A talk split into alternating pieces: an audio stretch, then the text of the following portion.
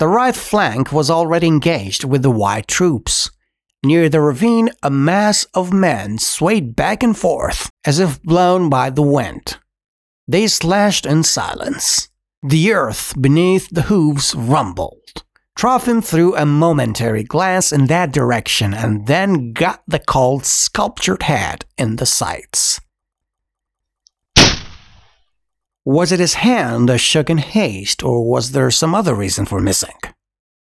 After the shot, the colt kicked up his heels, as if in jest, squealed, and throwing up great clods of dirt with his hooves, made a circle and halted at a distance.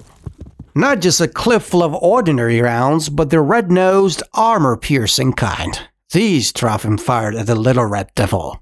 Seeing that the armor piercing bullets, which he grabbed accidentally, brought neither death nor injury to the red mare's offspring, Trofim mounted, swearing outrageously, and loped across to where the bearded, red faced defenders of the old ways were pressing the squadron commander and three other Red Army men back to the ravine.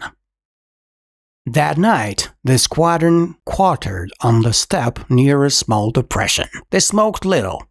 The horses remained saddled.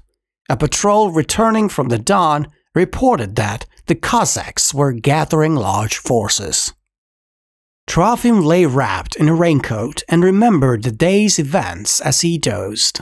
Before his eyes swam the squadron commander jumping into the ravine, the pockmarked face of a defender of the old ways making a cross with his saber on the commissar, a young lad chopped to bits, somebody's saddle blackened with blood, and the